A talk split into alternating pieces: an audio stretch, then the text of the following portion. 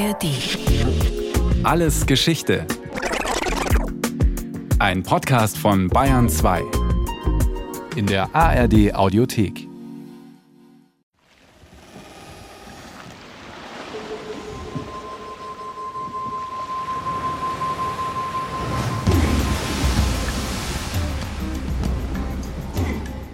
Tevaka heißt dieser Song der gleichnamigen polynesischen Popgruppe. Tevaka ist in der Sprache der Polynesier das Boot, der Inbegriff ihrer maritimen Kultur. Mit ihren Waka Moana, hochseetüchtigen Segelkanus, besiedelten sie Tausende von Inseln im Pazifik, dem größten Meer der Welt, das fast ein Drittel der Erdoberfläche einnimmt. Sie begründeten damit eine maritime Kultur, deren Ausdehnung durch das sogenannte polynesische Dreieck markiert wird. Seine Eckpunkte sind Hawaii im Nordpazifik, Neuseeland im Südwestpazifik und die Osterinsel im Südostpazifik. Es umschließt eine Meeresfläche von 50 Millionen Quadratkilometern, fünfmal so groß wie Europa. Dabei ist Polynesien kein Staat, sondern nur ein Sammelbegriff für verschiedene indigene Völker im Pazifik mit gemeinsamer kultureller und ethnischer Herkunft. Und doch ist die Besiedlung Polynesiens einmalig in der Geschichte der Menschheit, einmalig in ihren geografischen Dimensionen und in ihrer seefahrtstechnischen Leistung. Die große maritime Völkerwanderung der Polynesier begann vor rund 4000 Jahren. Sie kamen aus Südostasien und waren auf der Suche nach neuem Lebensraum, vermutlich wegen Übervölkerung oder Hungersnöten in ihrer Heimat. Bis Christi Geburt waren sie vom Westen Asiens nach Osten ins Zentrum des Pazifiks vorgestoßen und hatten die Fidschi, Tonga und Samoa-Inseln besiedelt. Es folgten weitere Vorstöße nach Tahiti, Hawaii und zur Osterinsel. Mit der Besiedlung Neuseelands vor 800 Jahren war das polynesische Dreieck komplett. Ein Inselreich größer als Europa. Wie haben die Polynesier das vollbracht mit ihren hölzernen Nussschalen ohne Kompass und Sextant. Mehr als tausend Jahre bevor sich die ersten Europäer, wie der portugiesische Weltumsegler Ferdinand Magellan oder der englische Captain James Cook in den Pazifik vorwagten. Waren sie Hasardeure, die einfach aufs offene Meer hinaussegelten, ohne zu wissen, ob da Land war? Oder Fischer, die von der Küste abgetrieben wurden und nach langer Odyssee auf den Inseln des Pazifiks landeten? Zufällige oder absichtliche Besiedlung über diese Frage haben Anthropologen und Historiker lange gerätselt und debattiert. Der neuseeländische Anthropologe Professor Jeffrey Irwin vertritt den neuesten Stand der Forschung und ist sich ziemlich sicher, well, the first explorers had no maps. Die ersten Kundschafter hatten keine Karten, sie hatten keine Navigationsinstrumente. Einfach aufs offene Meer hinauszusegeln war also äußerst gefährlich. Um auf der sicheren Seite zu sein, mussten sie auch wieder zurückkehren können. Ich glaube, es war Erkundung und Rückkehr nicht selbstmörderische Reisen ins Unbekannte. Sie kannten die Winde, sie konnten gegen die vorherrschenden Winde hinaussegeln und dann wieder mit ihnen zurückkehren. Sie kannten ihren Himmel, sie kannten die Sterne über ihren eigenen Inseln. Und wenn sie zurückkamen, unter ihren eigenen Sternen, ihrem eigenen Himmel, konnten sie ihre eigene Insel finden und sicher sein. Mit der Sicherheit des Zurückkehrens im Hinterkopf segelten die ersten Kundschafter der Polynesier also hinaus in die Weiten des Pazifiks, in der Hoffnung, auf Land oder zumindest Inseln zu stoßen. Ganz so wahl- oder ziellos waren ihre Entdeckungsfahrten aber nicht. Sie vermuteten wohl, dass neues Land irgendwo im Osten liegen musste, also im offenen Meer, jenseits ihrer Position am Westrand des Pazifiks. Sie kannten also die Himmelsrichtungen. Aber wie haben sie navigiert? Sie hatten keinen Kompass, aber sie konnten einen Kurs steuern. In der Nacht nutzten sie die Sterne nahe am Horizont und bei Tag die Dünung. Im Meer gibt es ja ständig Dünung und Wellen, wobei die Wellen von lokalen Winden stammen. Aber im Prinzip haben sie mit Hilfe von Sternen und Dünungen navigiert. Die Dünung, auch Seegang genannt, mag oberflächlich betrachtet überall gleich aussehen und ist für das geübte Auge doch charakteristisch für bestimmte Meeresregionen. Sie hängt ab von der Kontur des Meeresbodens, von Strömungen und der Ausdehnung des Meeres. Die Dünung ist quasi die unterschwellige Atmung des Meeres, während die weit kürzeren Wellen nur vom Wind aufgepeitscht werden.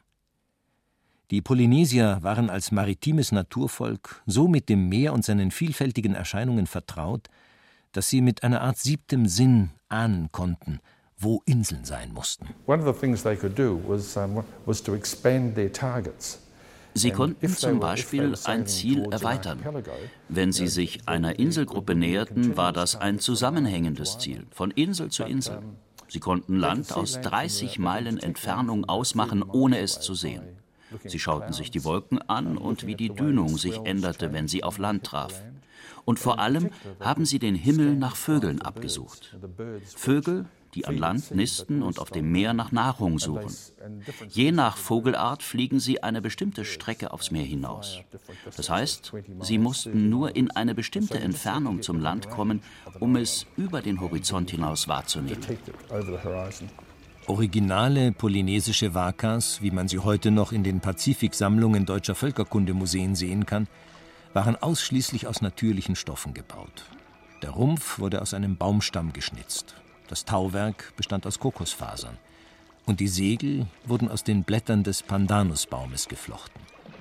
Durch ihre hochflexible Bauweise widerstanden die Wakas den Unbilden der hohen See.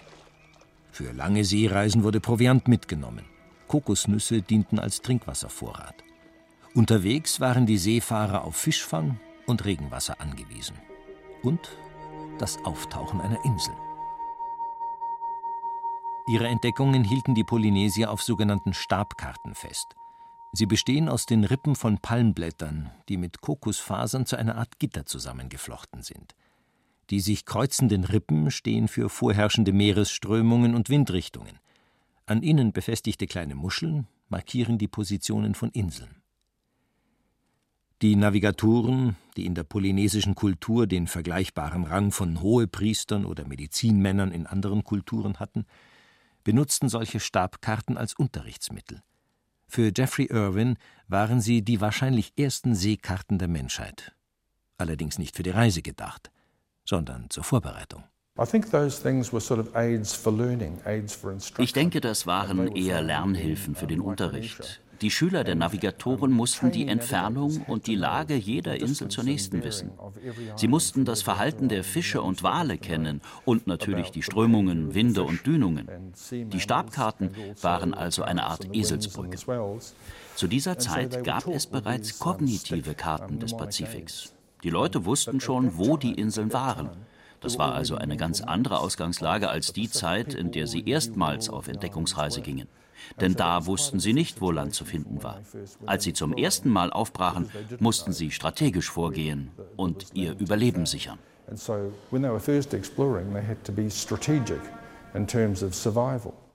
Die Strategie des Überlebens bestand einmal darin, gegen die vorherrschenden Winde, also nach Osten zu segeln. Wenn längere Zeit keine Inseln auftauchten, konnte man so wenigstens wieder sicher zum Ausgangsort zurückkehren. Die Segel der polynesischen Wakas waren so gestaltet, dass sie fast gegen den Wind segeln konnten. Eine Technik, die europäische Seefahrer erst sehr viel später entwickelten. Die zweite Überlebensgarantie bestand darin, immer nur von einer Insel zur nächstgelegenen zu segeln und große Überfahrten zu vermeiden. Professor Irwin kann das mit wissenschaftlichen Daten untermauern. Die Radiokarbondatierung sagt uns, dass die Reihenfolge der Besiedlung in der Reihenfolge der Sicherheit erfolgte. Und die Inseln, deren Erreichen am riskantesten war, wurden zuletzt besiedelt. Neuseeland und die Chatham Islands waren die allerletzten Ziele, weil sie so gefährlich weit weg waren. Die Radiokarbondatierung wurde eingesetzt, um die Spur der Polynesier mit Hilfe archäologischer Funde zu verfolgen. 1908 fand der deutsche Pater Otto Meyer auf einer Insel im heutigen Papua-Neuguinea verzierte Tonscherben. Die Ornamente waren keiner bis dahin bekannten Kultur zuzuschreiben, und so nannte man sie nach ihrem Fundort Lapita. Später fand man auch auf Inseln weiter im Osten Lapita-Scherben, wie zum Beispiel in Vanuatu Neukaledonien, Fidschi und Tonga. Damit war die Hypothese des norwegischen Anthropologen Thor Heyerdahl, nach der die Polynesier von Südamerika aus, also von Osten, den Pazifik besiedelt hätten, endgültig widerlegt. Die Spur der Lapita-Scherben führt eindeutig von West nach Ost. Die ersten pazifischen Seefahrer hatten kleine, wendige und schnelle Wakas, die von zwei bis drei Personen gesegelt wurden. Später auch große Reisekanus, auf denen ganze Großfamilien mit ihrem Hausrat unterwegs waren. Die kleinen Kanus waren die Kundschafter, die großen dienten der Völkerwanderung. Wahrscheinlich sind die Kundschafter zuerst aufgebrochen. Das Land wurde zuerst entdeckt, bevor die Migranten folgten. Der Pazifik ist eine riesige Wasserfläche und man wollte sicher nicht mit Männern und Frauen und Kindern, mit Schweinen, Hunden und Hühnern, Kokosnüssen und Pflanzen ins Ungewisse hinaussegeln. Erkundung und Entdeckung kamen zuerst und dann erst die Kolonisierung. Und wenn die Kolonisatoren segelten, dann direkt dahin, wo sie wussten, dass da Land zu finden war. Where they already knew land was, was to be found. Eine Meeresbucht im hohen Norden Neuseelands. Tätowierte junge Männer blasen in Muschelhörner und skandieren mit den Frauen uralte Sprechgesänge. Das Begrüßungsritual der Polynesier für heimkehrende Wakas.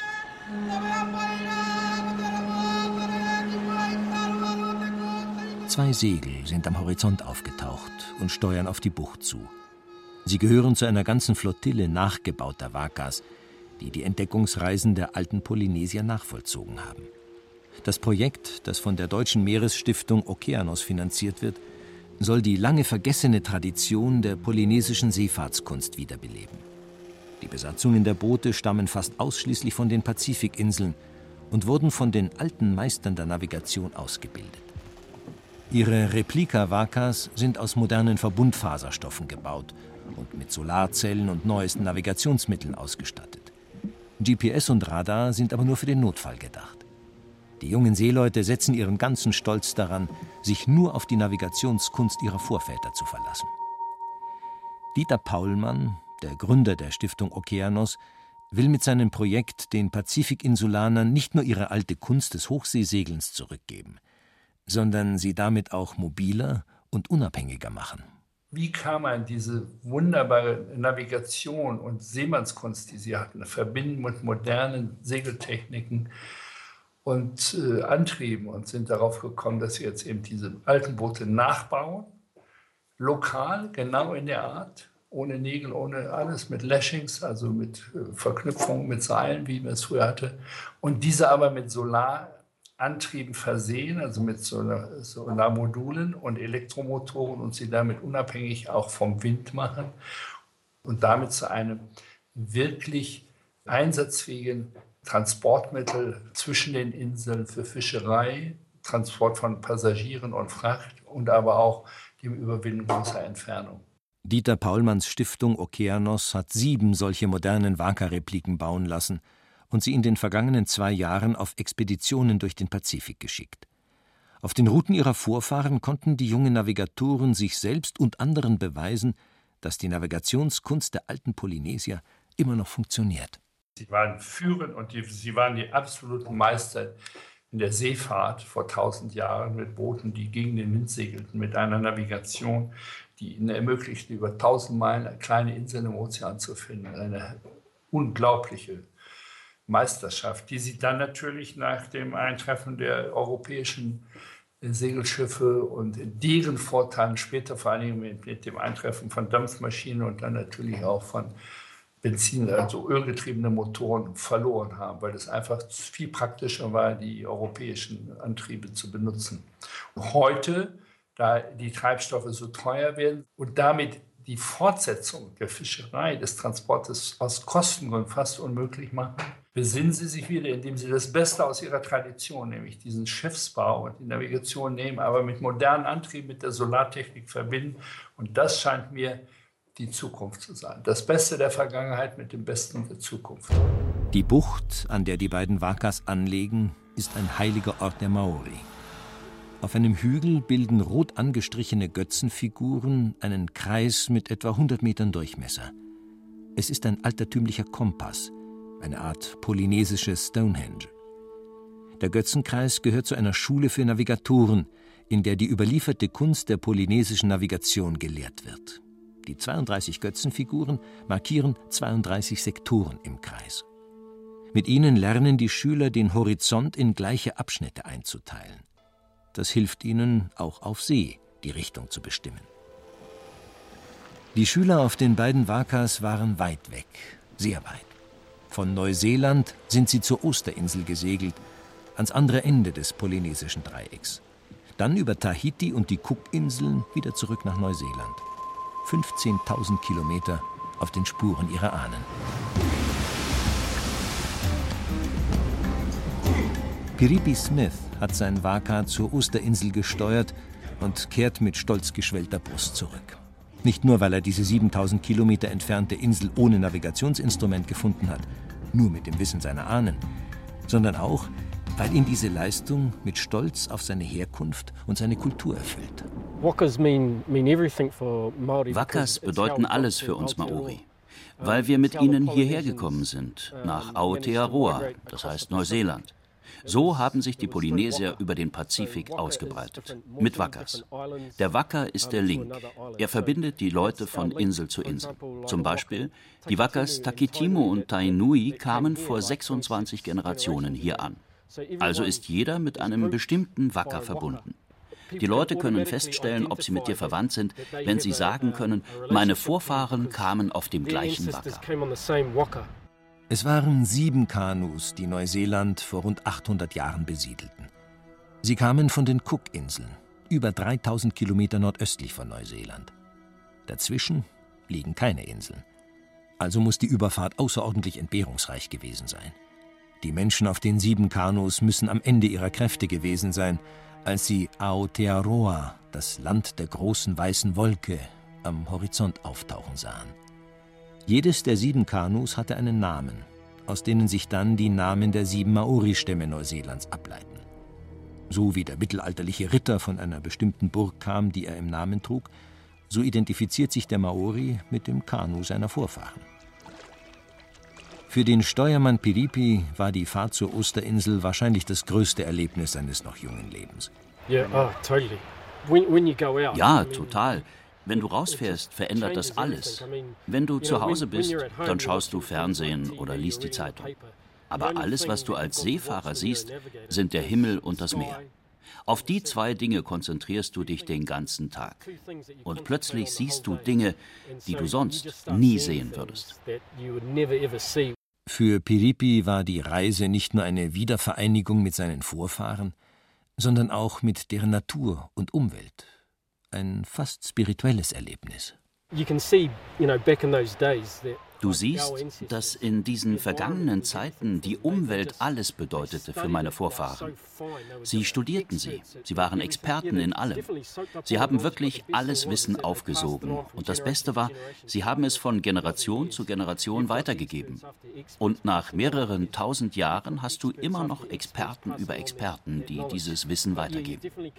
Und du bist auch definitiv mehr mit der Natur verbunden. Die Dinge, die du da draußen siehst, Wale, Haie, Vögel, nach einer Weile hast du das Gefühl, als ob der Geist des Meeres zu dir spricht. Die Besiedelung des Pazifiks durch die Polynesier gilt als eine der größten seefahrerischen Leistungen der Menschheitsgeschichte.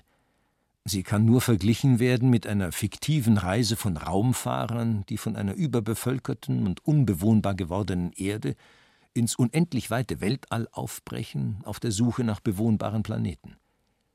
Der Anthropologe Jeffrey Irwin findet den Vergleich gar nicht so weit hergeholt.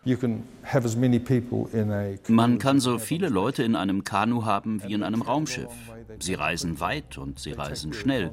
Sie nehmen ihre Wirtschaft und ihre Technologie mit sich. Und wenn sie angekommen sind, das haben die Polynesier gezeigt, können sie auch überleben.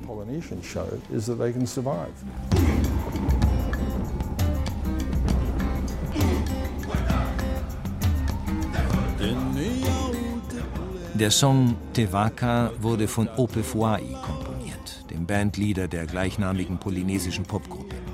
Ope Fuai hat ihn seinen seefahrenden Vorfahren gewidmet vor rund 1000 Jahren auch seine Heimatinseln, die Atollgruppe Tokelau, besiedelt hatten. Im Song Tevaka, das Boot, singt er von der Vision, von der diese ersten Seefahrer der Menschheit geleitet waren. Der Text geht etwa so. Ich, der Leiter dieser Expedition, habe eine Vision, dass gleich hinter dem Horizont ein Ort ist, den wir unsere Heimat nennen werden. So rudert und rudert mit dem Gott von Tokelau. Rudert wie ein Mann. Und der Refrain? Land, Land, wir sind angekommen. Land voraus. Schaut, unser Land steigt auf. Für den Musiker Ope Fuai steckt eine Menge Emotion in diesem Song.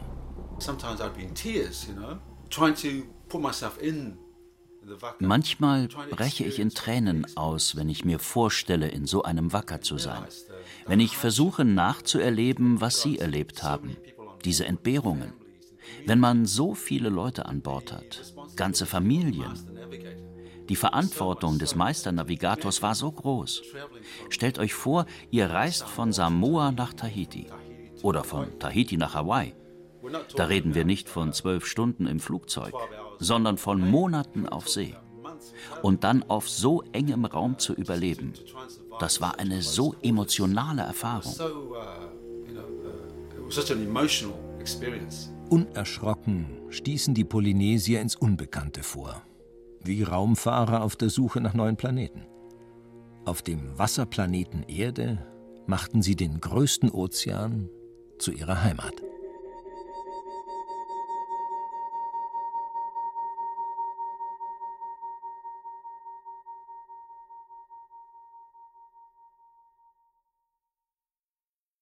Das war Alles Geschichte, History von Radio Wissen aus der Staffel Mensch und Meer. Diesmal mit der Folge Die Besiedlung des Pazifiks von Uli Weisbach. Gesprochen haben Axel Wostri und Detlef Kügo. In der Technik waren Cordula Vanschura und Michael Zöllner. Regie Martin Trauner, Redaktion Thomas Morawetz. Lust auf noch mehr Geschichte? Dann können Sie, könnt ihr alles Geschichte History von Radiowissen abonnieren in der ARD Audiothek oder überall, wo es sonst Podcasts gibt. Und wer noch mehr zu diesem Thema hören oder schauen möchte, da lohnt sich auf jeden Fall ein Blick in die Show Notes.